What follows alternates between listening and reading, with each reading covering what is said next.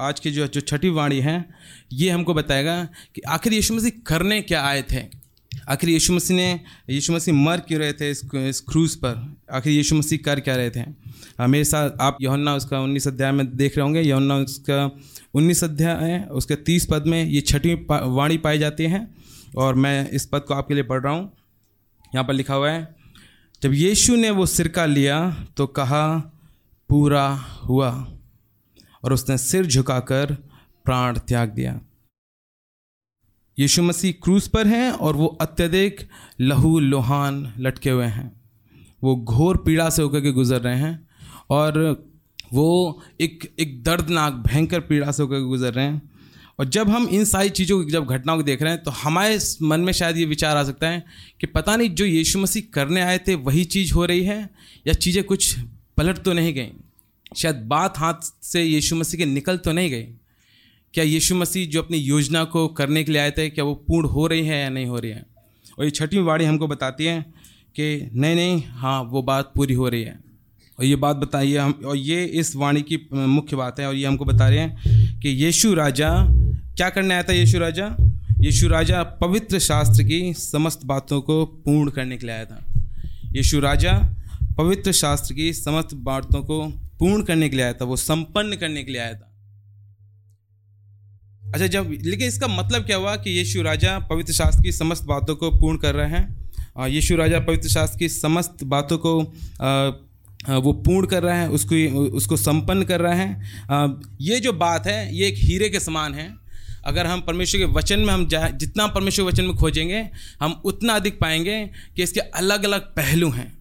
और मैं आपका ध्यान इन उस पहलुओं में से दो पर ध्यान केंद्रित करना चाहता हूँ। और वो पहला है, यीशु मसीह प्रतिज्ञात राजा हैं। यीशु मसीह प्रतिज्ञात राजा हैं वो इस भविष्यवाणी को पूरा कर रहे हैं। देखिए मेरे साथ में ये यहुन्ना उन्नीस अध्याय में, अगर हम इस पूरे उन्नीस अध्याय को पढ़ते हैं तो हमको बार बार पता चलता कि लोग यीशु मसीह के ऊपर क्या दोषारोपण कर रहे हैं।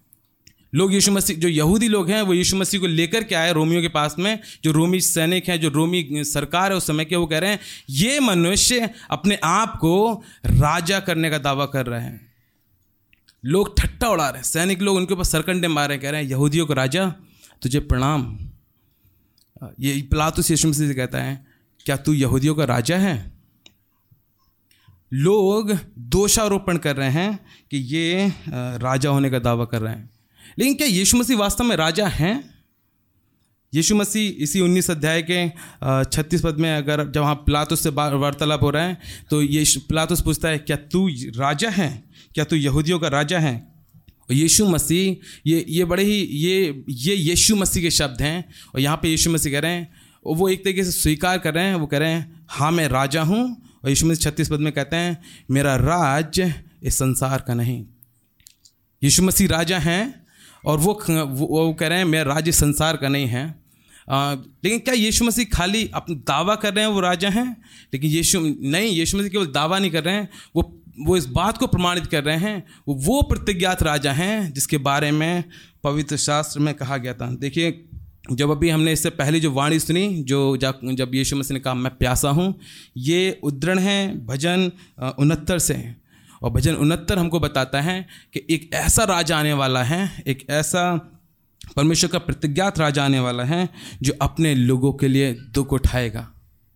अगर हम इसी इसी अध्याय के चौबीस पद चौबीस पद को देखेंगे, यहाँ पर यीशु मसीह के वस्त्रों पर सैनिकों ने चिट्ठी डाली हैं और यहाँ पर भी यहुन्ना हमको बताता है कि ये इसलिए हुआ कि पवित्र शास्त्र की बातें पूरी हों।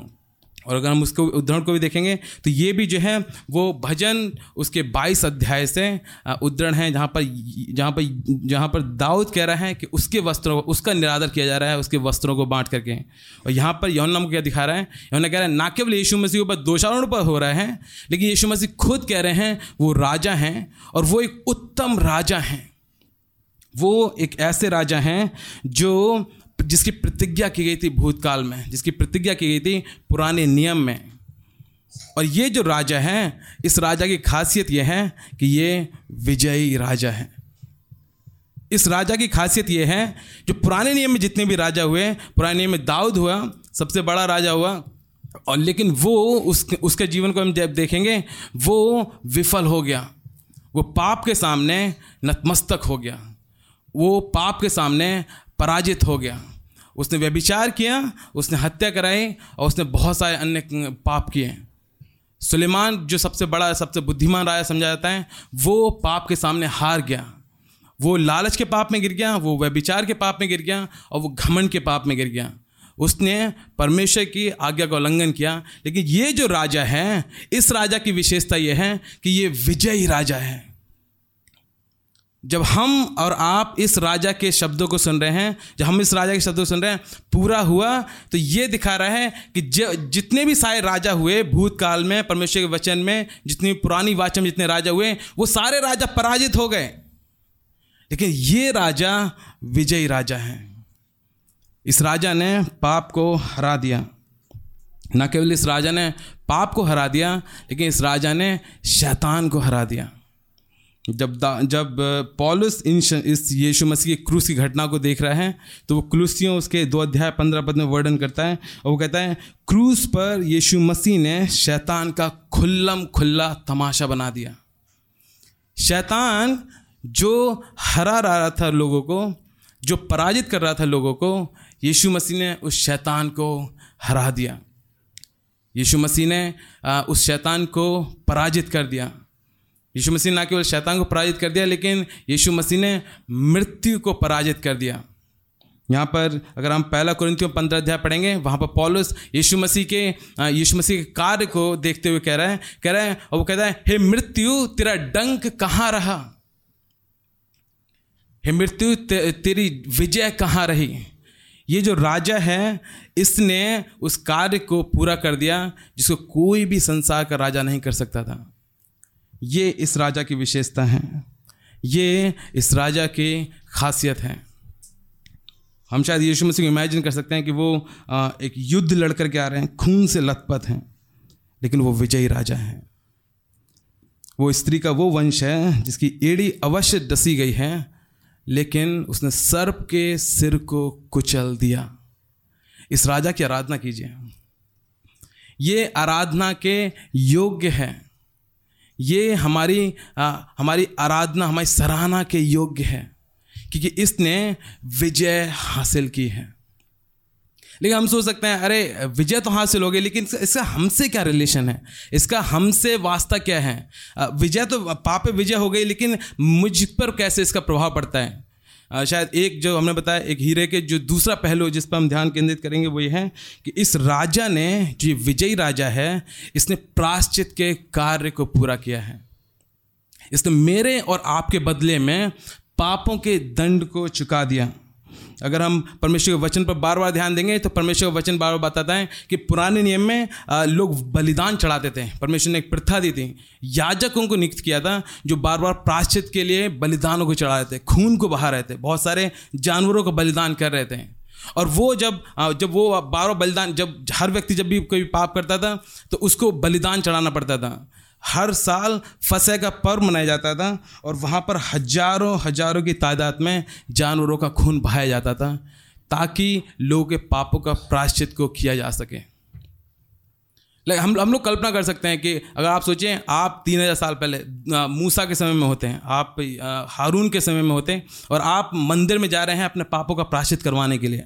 आप गए वहाँ पर और आपने कहा याजक जी, पाप हो गया था मुझसे पिछले हफ़्ते फिर से, और ये रहा मेरा जानवर, इसको बलिदान चढ़ा दीजिए। और याजक ने बलिदान चढ़ाया, और आप वेदी से हटें, और फिर आप कहे अरे यार, याजक जी, एक एक पाप तो मैं भूल ही गया, उसका मैंने अंगीकार नहीं किया। आप सोचिए, आप शायद रास्ते में वापस जा रहे होंगे और आपने आपको फिर से मुँह से झूठ निकला है। आपके फिर से मुँह से, आपके फिर से दिमाग में गंदे विचार आए आपने फिर से, आपने फिर से कामुकता की, आपने फिर से पाप किया परमेश्वर के विरोध में और आप फिर से उसी तराजदी में फिर से पहुँच गए क्योंकि आपको फिर से एक बलिदान चढ़ाना पड़ेगा। आपको प्रति सप्ताह, प्रति महीने, हर वर्ष आपको बलिदान चढ़ाने थे अपने पापों के प्राश्चित के लिए और परमेश्वर के प्रकोप को शांत करने के लिए। और हम अगर उस समय में होते हैं हम निराश हो जाते। हैं लोग निराश हो गए। उस समय में लोग समझ नहीं पा रहे थे कि पता नहीं क्या होगा। शायद हम और जो परमेश्वर के लोग हैं, वो एक करा रहे होंगे और कह रहे होंगे, क्या हमेशा ऐसा ही चलता रहेगा? क्या हमेशा हम हर प्रति सप्ताह पापों का बलिदान करते रहेंगे? देखिए, परमेश्वर ने एक उत्तम उपाय किया। उसने एक सिद्ध बलिदान दिया। उसने हमारे पापों के लिए एक उत्तम बलिदान दिया और ये बलिदान एक बार सदा के लिए हुआ। ये जो बलिदान है, वो हमारे पापों को हमें बार बार नहीं चढ़ाना है। ये यीशु मसीह ने एक बार सदा के लिए मेरे और आपके पापों के लिए कर दिया।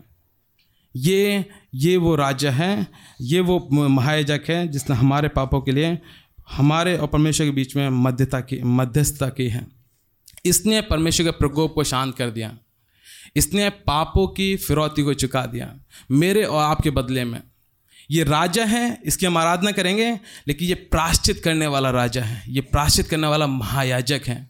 इसकी आराधना कीजिए, इसके सम्मुख आइए ये हमको थामे रहेगा, ये हमको लेके चलेगा अंत तक। और क्योंकि ना केवल ये मर गया, ना केवल इसने का पूरा हुआ, लेकिन फिर से वापस आ रहे हैं, और ये अपने लोगों को लेकर करके जाएगा। आइए हम उस राजा की आराधना करें।